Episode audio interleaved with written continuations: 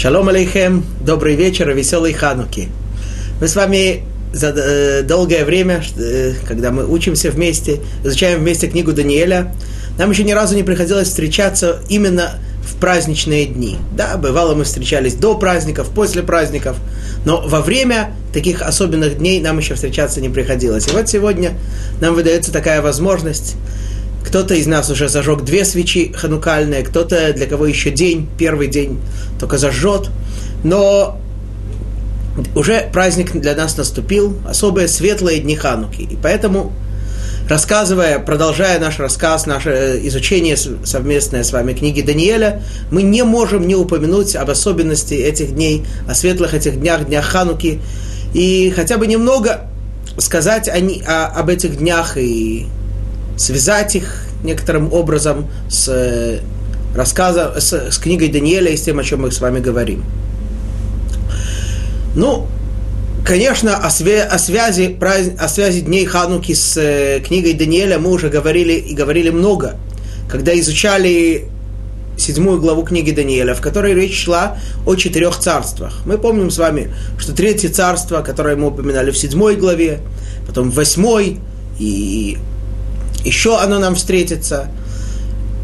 Это царство греков, царство Яван. Да? Мы с вами говорили, что поскольку суть галутов не в том, что они порабощают нас, они угнетают нас, они эксплуатируют нас, а в том, что они вносят в наши души определенную идеологию, определенное мировоззрение, которое в тот или иной, на том или ином этапе истории наложила на нас отпечаток, то поэтому сейчас, в эти дни, когда мы празднуем, если можно так сказать, победу над, э, над этим галутом, победу над греческой идеологией, не нашу личную победу, Потому что если мы празднуем нашу личную победу, то это на самом деле значит, что греки победили.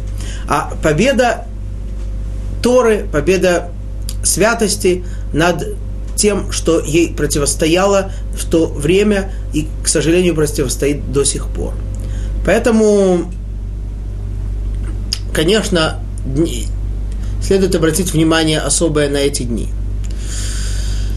Ну, мы с вами нам так представляется, когда, мы, когда речь идет о событиях, связанных с Ханукой, что было была небольшая, действительно небольшая горстка, но очень сильных, очень умелых, очень смелых воинов, да, Матитьяу его дети, Хашманаи его дети.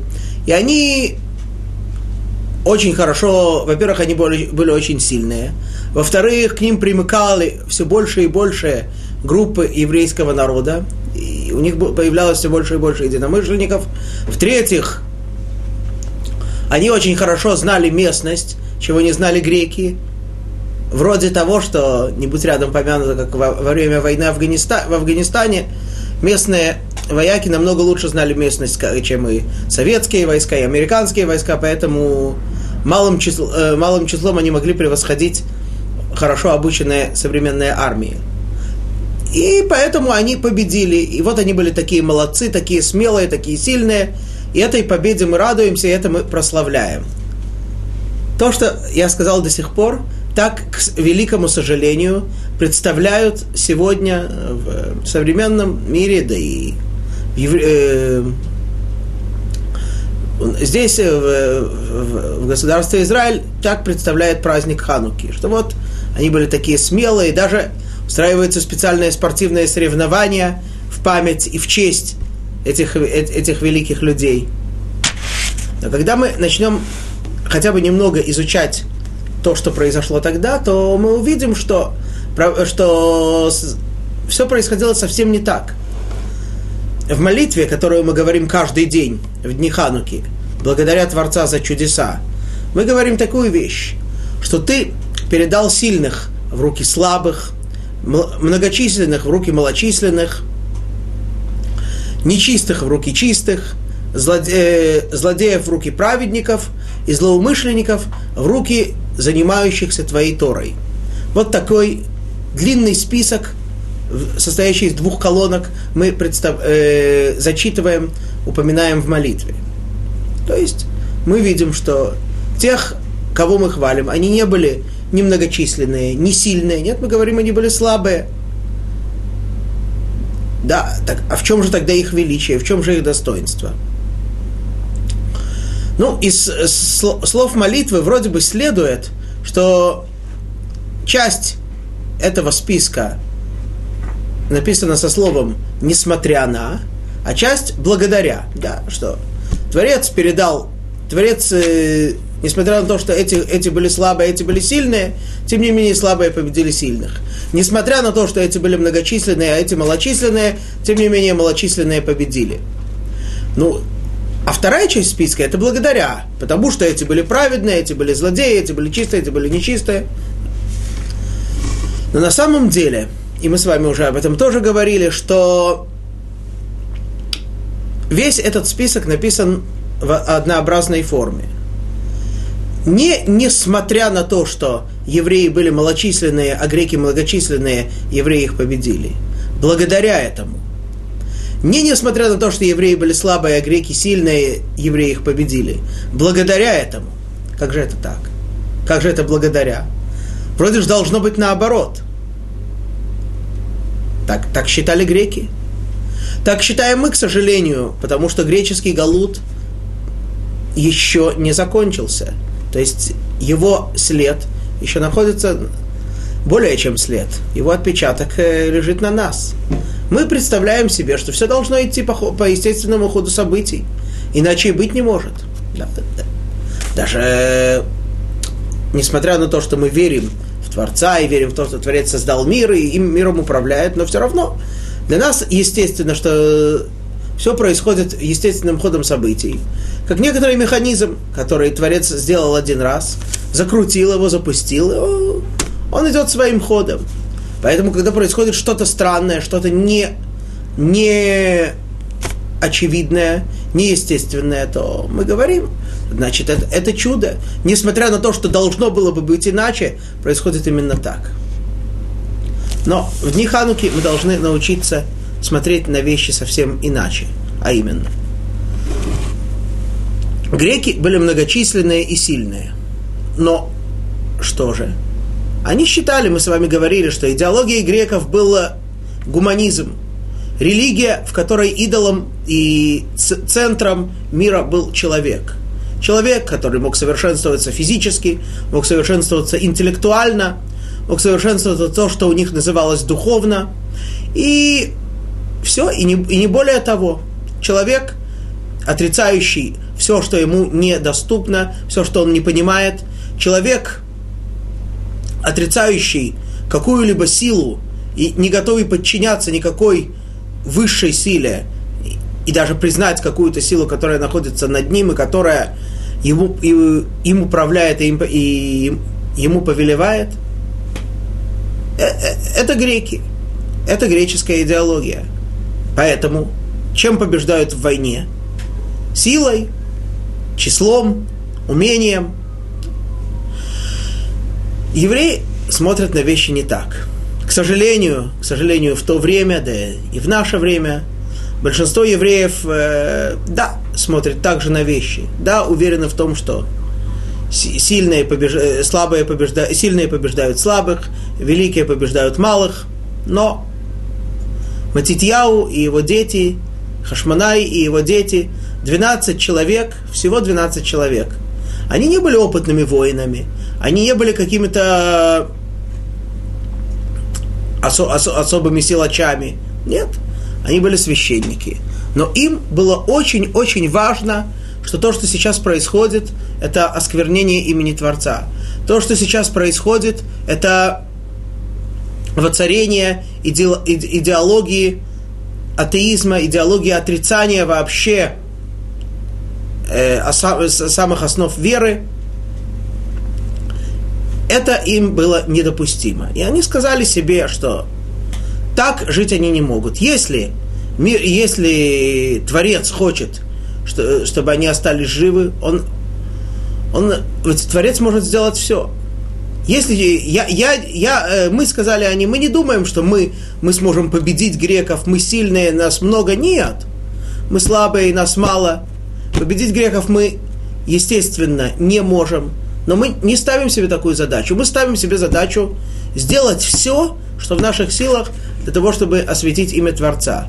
И если мы не можем, не сможем, говорили они, очистить от, от, от всей той мерзости, которая, которой была наполнена святая земля в то время, землю, храм, Иерушалаем, то нам жить в этом мире не имеет смысла. С этой, с этой мыслью и с этим чувством они пошли, и благодаря тому, что они ощущали себя слабыми и малочисленными, и полностью полагались на Творца, благодаря этому они удостоились спасения и такого чудесного избавления, которое немыслимо и никогда не встречалось в истории. 12 человек громят многотысячные армии, причем э, армии не воюющие луками и стрелами, камнями и топорами. Армии, самой современной армии того времени. Ну что же, они были чистые, они были праведные, и они осознавали, что они слабые и малые, и все полностью зависит только от Творца. Вот. Ну, к сожалению, как мы говорим, греческий галут еще не закончился. То есть, несмотря на то, что в то время э, евреи победили, и храм был очищен, и Творец э, продемонстрировал еврейскому народу свою любовь к нему и удовлетворение тем, что сделали евреи посредством того, что совершил явное чудо. Да, мы знаем чудо с э, маслом, которым пытались евреи зажечь минору. Кстати, следует знать, что масло, в общем-то, не, не было недостатка в масле. Было достаточно масла, которое всего-то навсего, что с ним греки сделали, да, только вот так вот подвинули, тем самым сделали его нечистым. В то время можно было Э, когда большинство общины нечистое, можно зажигать даже нечистым маслом. Тем не менее, а, э, и более того, даже сами э, евреи, когда они нашли этот кувшинчик с маслом, поскольку сами они из-за того, что они убивали и по другим причинам обладали определенной нечистотой, тум, у них была тум-а, то они просто не могли осуществить зажигание миноры, зажигание храмового светильника полностью в чистоте. То есть в любом случае строго по Галахе, и они вроде бы ничего не выигрывали. Но тем не менее, поскольку они освободили храм от всего чуждого, от всей вот этой гуманистической идеологии, гуманистической религии, то они хотели, они чувствовали необходимость в том, чтобы исполнить заповедь зажигания миноры именно таким маслом, которое не имело никакого контакта, не имело никакой связи с вот этой вот греческой жизнью, с, какой, с вот этой, ни с греками, ни с всем тем, что они провозглашали. Да, есть, есть определенные законы, мы, мы не можем сейчас зажечь его в, чистоте, сжигаем его в не, э, не очень звучит хорошо, в нечистоте, в тум-а, но тем не менее, это наша тум-а, и она, не, и она определена Торой, и она никоим образом не касается всего того чуждого, что сюда внесли. И Творец действительно согласился и провозгласил это великое спасение, это великое э, событие и совершил еврейскому народу чудо. Ну вот, это то, что нам, конечно, следует помнить, что Ханука – это дни, в которые мы снова пробуждаемся, снова осознаем, что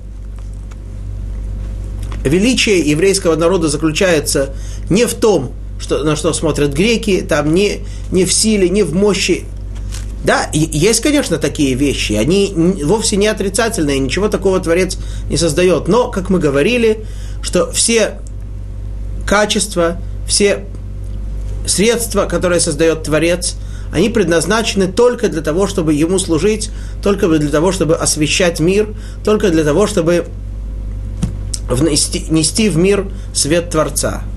Если их превращают в самоцель, тогда мы снова возвращаемся в греческий галут. И каждый год мы, должны, мы зажигаем хадукальные свечи для того, чтобы от нас не требуется зажигать какой-то огромный большой огонь, какой-то большой костер, какой-то большой факел. Нет. Наоборот, по, э, по Галахе, если зажигаются факел в качестве ханукальной свечи, то это зажигание считается негодным, и человек этим заповедь не исполняет. Должна быть маленькая свечка. Первый день зажигаем одну, второй день две, осознавая величие чуда все больше и больше, пока последний день мы не осознаем, что чудо было настолько великим, что длилось 8 дней, и зажигаем 8 свечей. Вот это то, что касается Хануки. Конечно, можно много всего, очень много рассказывать про Хануку, и не просто рассказывать, а впитывать в себя, ощущать все больше и больше святости величия этих дней, но все-таки это наша не, не, не наша основная тема, и нам следует продолжить. Просто знать и, и чувствовать святость этих дней и постараться их максимально использовать. Итак, мы с вами находимся в 9, в 9 главе книги Даниэля, в конце 9 главы. Здесь мы помним с вами, что происходило. Даниэль провел подсчет, да, когда должен закончиться Вавилонский галут – по его мнению, это должно было быть э, или в последний год или правления царя, э, последнего вавилонского царя Балшацара, или в первый год правления следующего первого медийского царя Дарьявыша. Даниэль обнаружил, что этого, к сожалению, не произошло, и пришел к выводу, что он ошибся в подсчете, и слова Ирмияу, пророка Ирмияу про 70 лет Галута, понял не совсем точно, неправильно – и Даниэль обращается с молитвой к Творцу, да, молитва, которую мы подробно изучали, которой мы много разбирали, ее части, те условия, с которые, которые необходимы человеку при, для молитвы. Даниэль исповедуется, Даниэль упоминает о грехах, просит Творца о том, чтобы он отвратил свой гнев от еврейского народа, от святого города Иерушалайма. И вся эта просьба э, базируется на одном. Ну, опять непосредственная связь с тем, чем мы говорили сейчас про Хануку. Осознание того, что это твой город, это твой народ. И все то, что сейчас происходит, нам мешает не потому, что мы страдаем, а потому что твое имя, святое твое имя, не прославляется, твоя слава в мире уменьшается. И действительно, после всего того, что происходит, Даниэлю отвечают. Да, и мы с вами читали, как э, появляется перед Даниэлем ангел Гавриэль, прилетевший к нему специально, и сообщает ему о том, что Творец согласился открыть тебе смысл слов Ирмияу, э, разъяснить то, что здесь, то, что здесь написано, и то что, то, что должно произойти, а я послан для того, чтобы тебе это истолковать. А, и вот Гавриэль начинает объяснять Даниэлю смысл слов Ирмияу. Он открывает ему, что пророчестве Ирмияу про, 7, про 70 лет содержится на самом деле много больше информации. И мы говорили об этом в прошлый раз, что 70 лет можно подсчитывать двумя способами, и оба эти способа зашифрованы в словах Ирмияу, да, а именно, что 70 лет прошло от момента, про, про, проходит от момента начала Галута, начала первого изгнания, которое осуществил на выходные царь во время Йояхина, и до решения персидского царя Корыша, провозглашение его, решение его о, о, о, о том, чтобы разрешить евреям строить храм. Это, 70, это один период 70 лет, который проходит.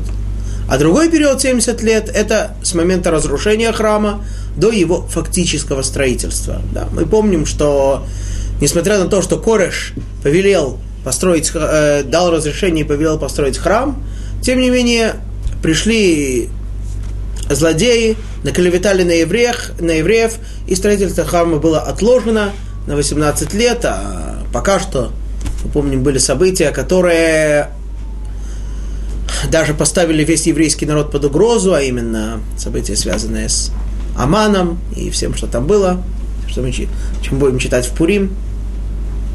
Вот. И это первый смысл. Э, э, э, эти оба смысла, оба, обе эти, оба эти периода в 70 лет были, помещаются в словах Ермияу. Более того, открывает ему ангел, что есть в этих словах и дополнительный смысл. Идет здесь речь о 77-летиях, а именно 490 лет, которые пройдут от разрушения первого храма и до разрушения второго. Этот период, о котором, о котором говорит э, ангел Гавриэль, предназначен для того, чтобы евреи могли осознать, исправить все те грехи, которые были наведены на них, в результате, э, э, за которые они были наказаны, за которые они были наказаны, и раскаяться и исправиться. Для этого им дается период, состоящий из двух этапов. Первый этап – это разрушение первого храма, изгнание, страдание, все то, что сейчас переживает Даниэль. Второй этап – это построение второго храма и жизнь уже при храме, и возможность когда снова появляется храм, снова евреи собираются на, э, в, э, в своем доме, снова могут служить Творцу. Не так, не настолько в полной мере, как это было возможно тогда, потому что мы знаем, что во втором храме уже не было пророчества, не было такого явного присутствия Творца, Шхины и многого другого, но тем не менее, все-таки служба храмовая была, и чудеса храм, в храме были постоянные. И вот этот весь период дается, дается еврейскому народу для того, чтобы исправиться, для того, чтобы уничтожить из своей среды все грехи. И если евреи это сделают, то хорошо. А если нет, то, к великому сожалению, наступает следующий галут, э, будет разрушен второй храм, наступает следующий галут, намного более тяжелый и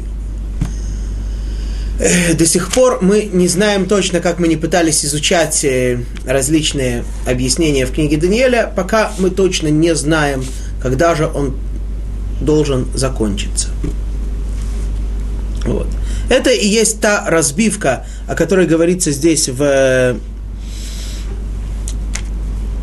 в 25 стихе, что разделение на 7 семилетий и 62 7 это от разрушения храма и до того, как было вынесено постановление его построить, там, получается, не ровно 7, 7 с половиной. Вот, 62 это то время, когда а, от момента, когда вынесено постановление о построении храма, ну там проходит еще 18 лет, и потом э, все время, когда храм стоит, это 62, как мы говорим, с половиной семилетия, которое будет стоять храм, и про которое говорится здесь, что вновь будут отстроены улицы и рвы, и будет это временем бедствия. То есть такой, такая, такая, такое интересное сочетание, что второй храм будет, будет снова отсто, будут отстроены города, снова будет стоять Иерушалаем, евреи будут жить на своей земле, однако будет это временем бедствия. Почему же это будет временем бедствия? В связи с тем, что мы говорили даже сегодня, в начале нашего урока, это нам понятно. Греческий галут. Евреи не были изгнаны со своей страны, евреи оставались на своих местах, храм не был разрушен, даже вроде бы на первый взгляд э, материальная жизнь была нормальная, хорошая, все было как хорошо, однако мы знаем, что это был тяжелый галут – начинающийся принудительным насаждением гуманистической идеологии, отрицающей Творца и основы веры, и заканчивающийся принудительным запретом на, испол... на исполнение, э, если не всех, то очень многих заповедей, включая самые фундаментальные, То, что особенно им мешало, это чтобы евреи соблюдали шаббат, свидетельствующий о связи Творца со своим народом. Это обрезание, завет, как он называется в Торе, завет между евреем и Творцом. И это календарь, не просто календарь, у всех, у всех есть календарь, а провозглашение, возможность э, еврейским судом установления нового месяца, установления календаря. То есть, опять-таки, величие человека, порожденное не его земным, духовным, э, интеллектуальным и физическим совершенством, а его связью с его создателем. Естественно, что этого тоже греки признавать не могли. И вот это все, конечно, время бедствия. Еще до этого персидский галут, когда уже вроде бы евреям, евреям разрешают строить храмы, уже об этом идет речь, да, и все уже только и думают об этом. Даже персидский царь Хашвирош, когда к нему приходит Эстер, и он э, готов ей все отдать, он и говорит, я, говорит, готов, еще даже не зная, что она еврейка, он говорит, я готов удовлетворить любую твою просьбу, но храм еврейский я строить не буду. Это всех волновало, это все, для всех было актуально. Храм я строить не буду, ну, и, естественно, тут появляется все, что, все, что происходит с Аманом, это время бедствия. А после этого, после, после того, как э, греческий величие Греции уходит, да появляется Рим, Исав. Ну, конечно, несмотря на то, что существует храм, это время бедствия, это время притеснения, это время многих групп, сект, появляющихся среди еврейского народа, беспричинной ненависти, ссор, расприй, ну, время бедствия. И что же происходит после всего этого? Здесь мы с вами остановились в прошлый раз. Итак, продолжаем 9 глава, 26 стих, который мы уже начали читать. Зачитаем его снова. ואחרי השבועים שישים ושניים, יכרת משיח ואין לו. והעיר והקודש ישחית, עם נגיד הבא, וקיצו בשטף, ועד קץ מלחמה נחרצת шомемот. А после этих 62 семилетий погибнет помазанник, и не будет его, и город и святыню уничтожит пришедший народ властелин, конец же его будет стремительным, и до конца войны предопределены разрушения – так, так здесь переводится, предопределены разрушения. Другое объяснение, что до конца войны предопределено, что зем, святая земля будет пустынной. Что это значит? Итак, э, проходят вот эти 62 с половиной семилетия, заканчивается время, которое стоит второй храм, разруша, разрушается храм, и уничтожается последний еврейский царь, который скажем как, царь, правящий от имени евреев, он был не совсем э, евреем, не совсем, он, он был евреем, но он не имел по Аллахе права царствовать, он не был из царского рода, он, э, про, про, про, его происхождение вообще ему не позволяло быть царем. Тем не менее, все-таки в той ситуации он царствовал, но настало время, когда и его казнили, и на этом закончилось еврейское правление, еврейское царство. Святой, э, свят, и город уничтожил пришедший народ властелин да, жесток, с жестокостью, разрушили храм, у, многих убили, угнали в Галут, продавали в рабство. Но, тем не менее, конец его будет стремительным. Да, сообщает нам Даниэль, что, не, что хотя, уничтож... хотя его поступки были очень, не хотя, а, видимо, э, благодаря этому, он очень жестоко поступал с еврейским народом. Галут, который, в результате которого, э, в результате разрушения храма, в который ушли евреи, очень долгий, до сих пор длится. Однако конец этого народа будет стремительным. То есть он будет уничтожен Опять-таки, не имеется в виду, что все потомки Исава биологические будут вырезаны. Не об этом речь. Речь о том, что его влияние, что сила Исава, сила идеологии Исава, все, все те основы, которые он провозглашает, будет уничтожено, все это будет уничтожено не постепенно, не шаг за шагом, а моментально. Так обещает нам Даниэль. Но до тех пор, до тех пор, пока не, пока не наступит последняя война, война, которая называется, которая называют мудрецы война Гога и Магога, продолжается. Э, вот это разрушение, предопределены разрушения, земля будет пустынной. Что значит земля будет пустынной? Слава Богу, действительно, после многих столетий еврейский народ, хоть и не весь, но в большом числе вернулся на, свят, на святую землю. Снова построили, построены еврейские города, сады, появилось э, государство евреев,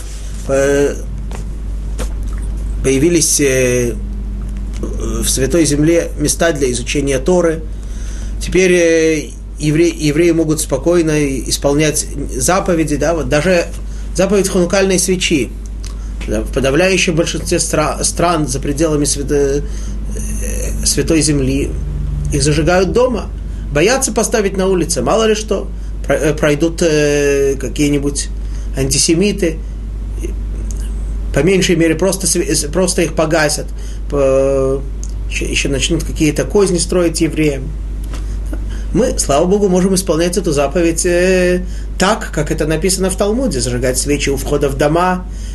У кого нет таких входов хотя бы в окнах, но мы можем исполнять эти заповеди так, как э, следует. Конечно, столько появилось ешив, мест для изучения Торы, синагог. Конечно, это все есть.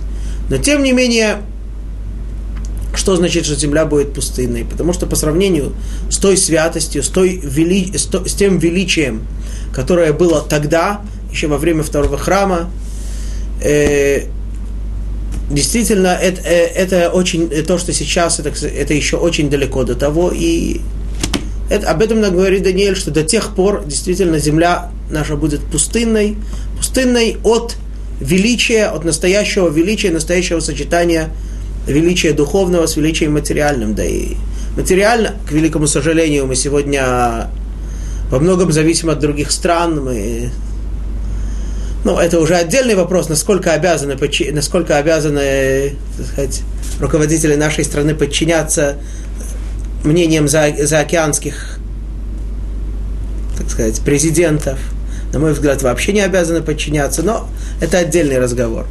Вот. Но, конечно, но, но тем не менее факт остается фактом, и земля в этом смысле пустынная. Далее, 27 э, стих. Вегигбир брит ларабим шавуа эхад вахаци ашавуа яшбит зеваху минха ועל כנף שיקוצים משומם, ועד כלה ונחרצה, ונחרצה תיתח על שומם. И укрепит он э, союз с властителями в одно семилетие. Но в течение трех с половиной лет отменит он жертвы и приношения, и власть мерзостная будет существовать, покуда не наступит полное уничтожение и предначертанное не постигнет разрушителя. Здесь речь идет о разрушителе второго храма Тите, который заключил завет с евреями на 7 лет, что он не будет их трогать и не будет им вредить, но прошло три с половиной года, и он это, сам этот запрет, сам этот завет, сам этот э, договор нарушил, отменил жертвоприношение, поставил, здесь написано, власть мерзостная будет существовать, э, в оригинале «Вялькнавши куцим мешомем» имеется в виду, что он поставил идола, поставил э, жертвенник чуждому, чуждому служению в храме, на Святой горе. И та, э, это, э, тем, и, и тем самым, значит, э, осквернил Святую гору, осквернил храм. Однако это, э, и, это будет, и эта власть существует, до тех пор, пока не постигнет ее полное уничтожение. И как мы с вами говорим, что несмотря на то, что Галут этот очень длинный и еще до сих пор не закончился, но тем не менее его завершение будет моментальным, и как, э, как любое настоящее избавление. Да, мы вот только с вами на днях э, недавно в Торе читали, а, не, будем читать даже, читали на этой неделе и будем читать в субботу про Йосефа, которого который сидел в тюрьме в Египте 12 лет, а когда наступило время избавления, он моментально, только быстренько вытащили его из тюрьмы, только быстро успел побриться, помыться, как-то привести себя в порядок и сразу пошел к фараону. И также любое избавление наступает моментально. Это мы с вами завершаем девятую главу, главу, связанную с молитвой, чем законами молитвы, понятием служба сердцем, во всех аспектах, о которых мы говорили. И переходим к десятой следующей главе, следующему видению Даниэля. Итак, десятая глава, первый стих. Бишнат шалош, лехореш мелех парас, давар ниглала Даниэль, ашер некрашмо белшацар, ואמת הדבר, וצבא גדול, ובין את הדבר, увина ло бамарэ. На третьем году царствования Кореша, царя Параса, было откровение Даниэлю, которого звали Белшацар, слово истинное и на дальние времена, чтобы мог он понять откровение прежнее и чтобы стало понятным видение. Немножко непонятно, о чем здесь написано. Итак, мы с вами помним, что предыдущая глава, на, когда она происходит, в первый год царя Дарьявыша, царя Дарьявыша, первого царя. Мы знаем, что он царствовал всего один год, потом его сменил персидский царь, его зять Кореш, и вот э, третий год его правления, то есть прошло где-то между двумя и тремя годами между, между этими событиями. И вот говорит Даниэль, что ему в то, э, в то время было откровение, а, а ему в то время, кстати, было так по нашим подсчетам уже около 80 лет.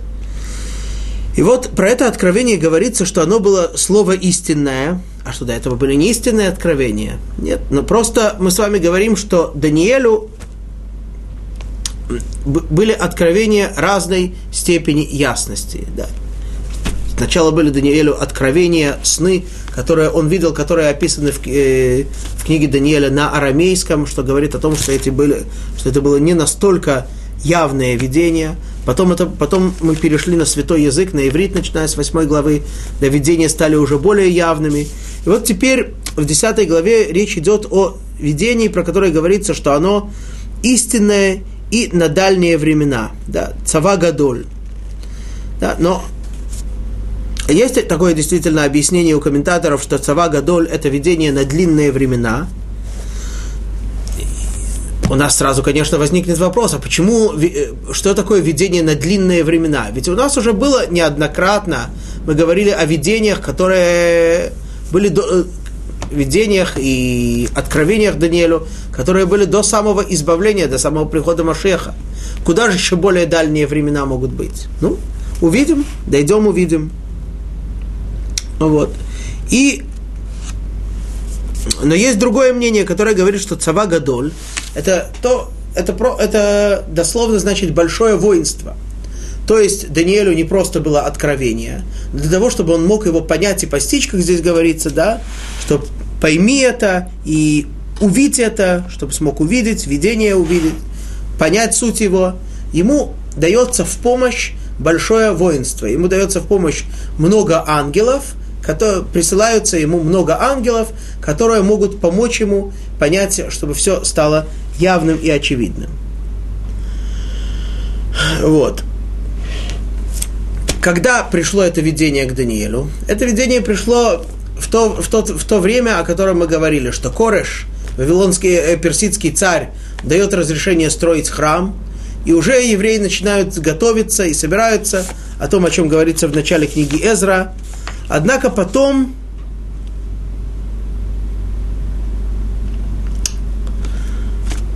появляются ненавистники евреев, о которых здесь говорится в, в четвертой главе книги Эзра, и они клевещут на евреев, и строительство храма приостанавливается. То есть уже вроде бы все настроились, все готовы идти в святую землю, строить храм, и вдруг это дело все прерывается. И Даниэль, конечно, очень-очень расстроился, и вот это видение пришло его утешить. Да. Немного неясно, э, что вдруг здесь упоминается имя Даниэля Белшацар. Да, говорится, что откровение Даниэлю, которого, которого звали Белшацар. Мы уж, наверное, и забыли, что его так звали. Когда его так звали? Кто его так называл? Мы помним, если кто-то помнит, в самой первой главе, когда он был отроком, когда его, их забрали и подобрали четырех мальчиков для того, да, для того, чтобы они служили вавилонскому царю Навуходнецару, то есть это было еще уже очень-очень давно. И вот тут э, значит, один из э, министров на выходные цара дает имя Даниэлю Балшицару. Этим именем его называют на выходные царь. Но в четвертой главе, да, тоже. Но с тех пор это имя вообще не появляется. И поэтому очень странно, почему вдруг сейчас, через шесть глав, уже после того, как на выходные цара нет, и Вавилона вообще нет, почему вдруг появляется это имя, и что оно, при, э, что оно призвано нам сообщить. Ну, оставим этот вопрос открытым. Даст Бог, когда разберем эту главу, разберем это видение, сможем на него ответить. Спрашивает, э, значит, тут появляется вопрос. Стремительный конец, о котором речь идет, относится к концу Рима в 476 году.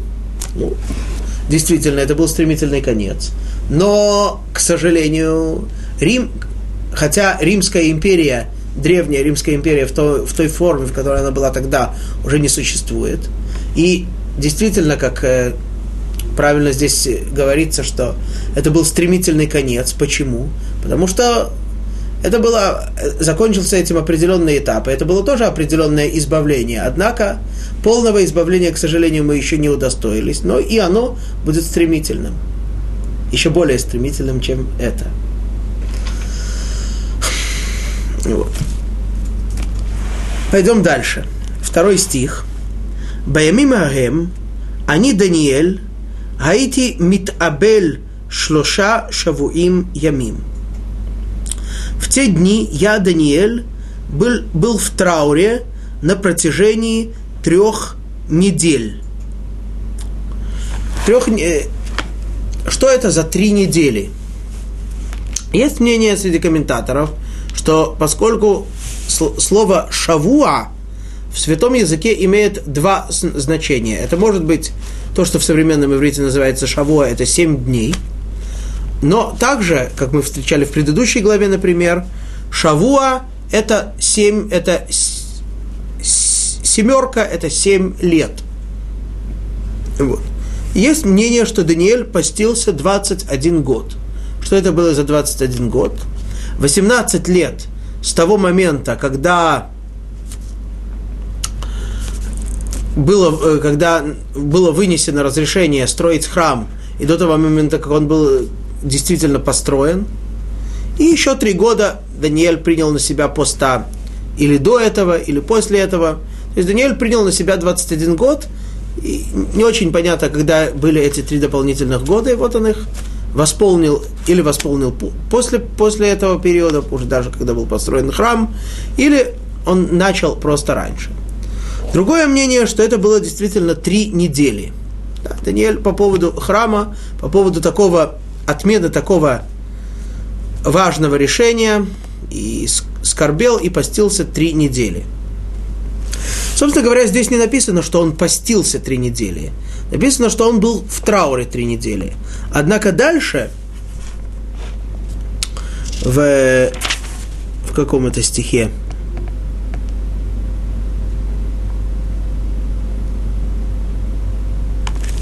в 12 стихе, э, зачитаем его пока по-русски, потом, когда дойдем до него, будем изучать его более подробно. И сказал он мне, не бойся, Даниэль, тут идет речь об одном из ангелов, ибо с первого дня, когда положил ты в сердце своем понять и поститься перед Богом своим, услышаны были слова твои, и пришел я из-за слов твоих. Вот, то есть Даниэль постился и скорбел три недели, или, как мы видим, 21 год. Что это были за три недели, когда они начались, когда они закончились, мы увидим с вами дальше. Кроме этого, кроме того, что теперь как постятся? Понятно, что человек не может поститься, не есть и не пить ничего непрерывно, да, потому что человек не может так выдержать. Без, без еды, без воды. Еврейские посты, они не выражаются в том, что человек что-то ест, а что-то не ест. Да? Еврейские посты – это посты полные, да? то есть полный отказ от еды и питья. Понятно, что человек э, не может несколько дней подряд поститься, Э, настолько, что если человек, так говорит Аллаха, что если человек э, провозглашает клятвенно, что он не будет ничего есть и пить семь дней, то он моментально это, этой, этой самой фразой уже нарушает запрет клясться в суе. Почему? Потому что впустую его клятва силы не имеет, и даже запрета на него никакого не налагает, он может сразу пойти, пойти и есть. Вот. Поэтому речь идет о постах, которые Даниэль осуществлял в течение дней, то есть в течение дня, в светлое время суток, от восхода утренней зари и до темноты, а ночью ел. Однако, несмотря на то, что ночью ел, у нас такое иногда бывает чувство, что если человек уже решил поститься, и решил, или когда речь идет об одном из постов, которые мы обязаны осуществлять, э, да, или, или речь идет. У нас есть действительно в году два поста, которые мы постимся круглые сутки. Один, один нас обязывает Тора, это день искупления Йом-Кипур, другой это день разрушения храма, 9 ава. Эти два поста мы постимся полностью э, в течение круглых суток. Однако большинство постов не такие, они начинаются с утра и заканчиваются вечером.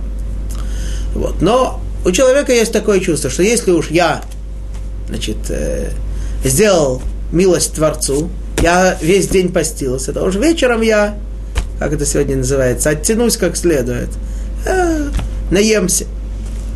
Даниэль не с этой целью поститься, не для того, чтобы сесть на диету, не для того, чтобы сделать добро Творцу. Понятно, что такое, такой мысли и такого ощущения у него быть не может – он постится, потому что он действительно в скорби. А когда человек в скорби, он просто не может есть. И поэтому, несмотря на то, что он обязан был, э, чтобы для поддержания своего физического существования есть по ночам, в темное время суток. Тем не менее, сообщает про себя Даниэль, что он в этом, даже в этом очень был, ограничивал себя. А именно, третий стих. «Лехем хамудот лоахальти, увасар ваяин лоба эльпи, весох лосахти, ад мелот шлоша шавуим ямим». Вкусной пищи я не ел. А здесь переводится вкусной пищи. Комментаторы объясняют, что Даниэль не ел никакого хлеба, сделанного из чистой, тонкой, просеянной муки, а только из грубой муки, то есть э, такую более грубую, более простую еду, несмотря на то, что мы помним, что Даниэль Кроме того, что он сейчас находится при дворе, и он является одним из первых, уже долгое время является одним из первых людей в, то, в, в тех державах, которые в то время правили миром. Ну и понятно, что все, весь его образ жизни соответствует такому утон, такой утонченный, царственный.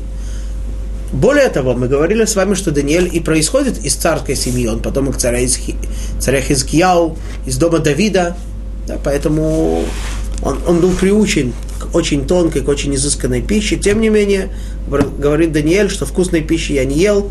Я не ел хлеба из тонкой муки, только из грубой. И мясо и вина я не подносил к устам своим. И мазями я не умощался, пока полностью не прошли три недели. То есть Даниэль отказывался от мяса, вина, и, то есть то, действительно ночью он ел, причем мяса и вина, объясняют комментаторы, что, в, что мясо имеется в виду не только то, что мы сегодня называем с вами мясом э, э, бара, э, говядиной, бараниной или что-то такое, а, а даже птицу и рыбу. Это ничего Даниэль не ел. Вот. И вина он не пил, и мазями не умощался, то есть, э, поскольку это тоже нечто такое, что делает, э, делается для наслаждения, для каких-то таких изысканных удовольствий. Всего этого Даниэль не делал, пока полностью не прошли три недели. Четвертый стих. Увьем эсрим ве арбаа лаходеша ришон, ва они гаити альяда нагара гадоль ху хидакель. А на 24-й день первого месяца был я у большой реки, реки Хидекель, которая, да, так, так называется река, которая, которая э, в современном языке называют Тигр, да, одна из крупных, двух крупных вавилонских рек. И вот около нее был Даниэль в 24-й день первого месяца. Когда, что это за день такой? Есть э, комментаторы, э, обсуждая вопрос, когда же это именно было, э, сначала пытаются сказать, что это было, э, что, что такое первый месяц. Это Нисан. То есть это было 24-го Нисана. Но что такое 24-е Нисана? Это через два дня после конца праздника Песах. То есть Даниэль, если Даниэль говорил, что он три недели постился – и не ел ни мяса, ни вина и так далее, то имеется в виду, что, что в Песах он тоже, в дни Песаха он постился, он, ел, он отказывался от вина в самый вели, э, в великую ночь, в ночь выхода из Египта, когда мы празднуем выход из Египта и пьем четыре бокала вина, Даниэль от всего этого отказался. Это не трудно себе это представить. Конечно, Человеку очень тяжело, человек находится в скорби, человек расстроен, человек разочарован э, тем, что он уже построил планы, он уже понадеялся на строительство храма, и вдруг оно отменилось. Но тем не менее, праздники есть праздники, и поскольку Тора нас обязывает в празднике быть веселым, поддерживать веселое состояние духа не только с точки зрения духовной, но и с точки зрения физической, мы не имеем права отказываться от того, что нас обязывает Тора. Поэтому говорят комментаторы, это не, был, не имеется в виду здесь 24 число первого месяца Нисана, а имеется в виду отсчет от э, первого дня правления царя Корыша. Действительно, во многих местах, даже в, в наших источниках, встречается упоминание отсчета времени от начала правления царей. И даже многие еврейские документы, деловые документы строились в соответствии с этим. Вот. Поэтому э, э, тогда это было. И вот Даниэль говорит, что он стоит у большой реки, реки Хидекель. Да.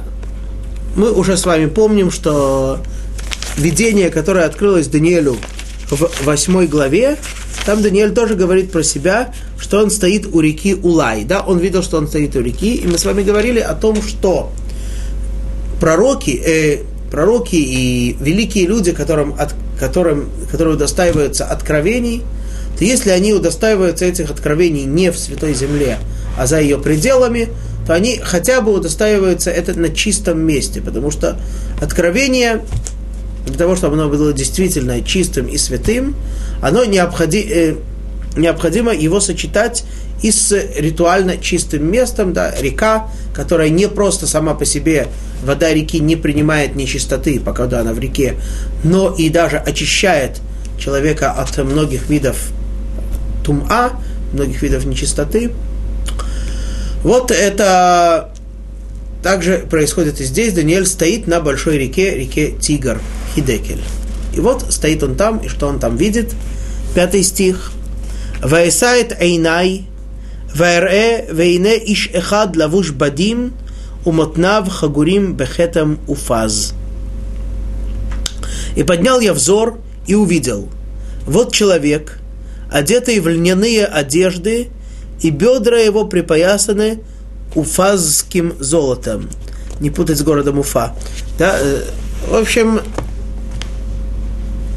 видит Даниэль человека, одетого в льняные одежды. Брё, э, что, что это значит? Почему? То есть верх его льняные одежды, ни, э, бедра его припоясаны золотом, красным золотом. Имеется в виду, что этот человек символизирует собой, что его высшая сущность того, что он собирается открывать, и того, что происходит, это белые льняные одежды, это символизирует собой милость Творца, милосердие, хесед, а низ его – это красное золото, красный цвет, символизирует собой меру суда Творца. То есть появился человек, проявляющий, проявляющийся в этих двух качествах, этих двух проявлениях Творца, а именно в милости Творца и в его качестве суда. И что дальше? Говорит Даниэль, шестой стих, «Угвиато кетаршиш, уфанав кемарэ барак, ואיניו כלפידי אש, узроотав ומרגלותיו כאין נחושת כלל, веколь дворав кеколь гамон. А тело его здесь переводится как хризолит. И лицо подобно молнии, а глаза как факелы горящие, а руки и ноги его будто из меди сверкающей, и голос его подобен гулу множества людей. Вот такой человек. Так, секундочку. Если, вы, если, как вы говорите, учитывать неоднократное исполнение пророчества, то еще конец второго Рима и Византии третьего, Рейх, а полное избавление, конец всех злодеев, относится к другим пророчествам Даниэля. Нет, я не говорил, что пророчество исполняет, э, э, что здесь говорится о неоднократном исполнении пророчества. То пророчество, о котором мы говорили в конце 9 главы, имеется в виду, там речь идет действительно о полном избавлении, том, которое еще не наступило и которого мы ждем. Другое дело, что какие-то вещи, происходящие в истории, частично напоминающие нам полное, напоминающие нам полное избавление, напоминающие нам некоторое исполнение этого пророчества, они действительно уже были. Как вы правильно говорите, действительно было падение первого Рима, второго, третьего, наверное, еще было несколько по дороге, но и, и это все верно, действительно. Творец дает нам возможность увидеть хотя бы немного, что будет, когда будет полное избавление. Иногда, часто бывает, что Творец не показывает, не сразу показывает нам все то, что должно произойти в полной мере, а дает нам в истории некоторые моменты, указывающие нам на некоторое не, не то чтобы частичное исполнение пророчеств, а частично, чтобы нам дать возможность частично представить то, что будет. Есть, например, э, я сейчас подумал, есть э, очень большая и красивая синагога в Иерусалиме, хасидская синагога, которая в которой был один большой мудрец, и он посетил ее недавно, несколько лет назад построена, и он сказал так, что в этой синагоге есть частичное ощущение того, что будет, когда будет у нас святой храм. Синагога Хасидов Бельз, если кто там был. Вот, то есть э, есть такие частичные проявления великих событий, но с Бог великие события, вот здесь, о которых мы говорим, пока еще не наступили, но мы их ждем. Вот. И вот появляется этот огромный человек с горящими глазами и, как здесь написано, его тело как хризолит. Да, здесь перевод такой, что это как хризолит. Однако наши мудрецы говорят поразительную вещь, которую если бы они не сказали, мы бы, конечно, не могли сказать. Здесь идет речь о том, что его тело размером с океан, который называется словом Таршиш. А именно, дают нам мудрецы точное указание того, какой был высоты этот человек в этом видении. Это было, ну, на нашей мерке примерно 8 тысяч километров. Э, Э, напомним только, что диаметр земного шара это 12 тысяч километров.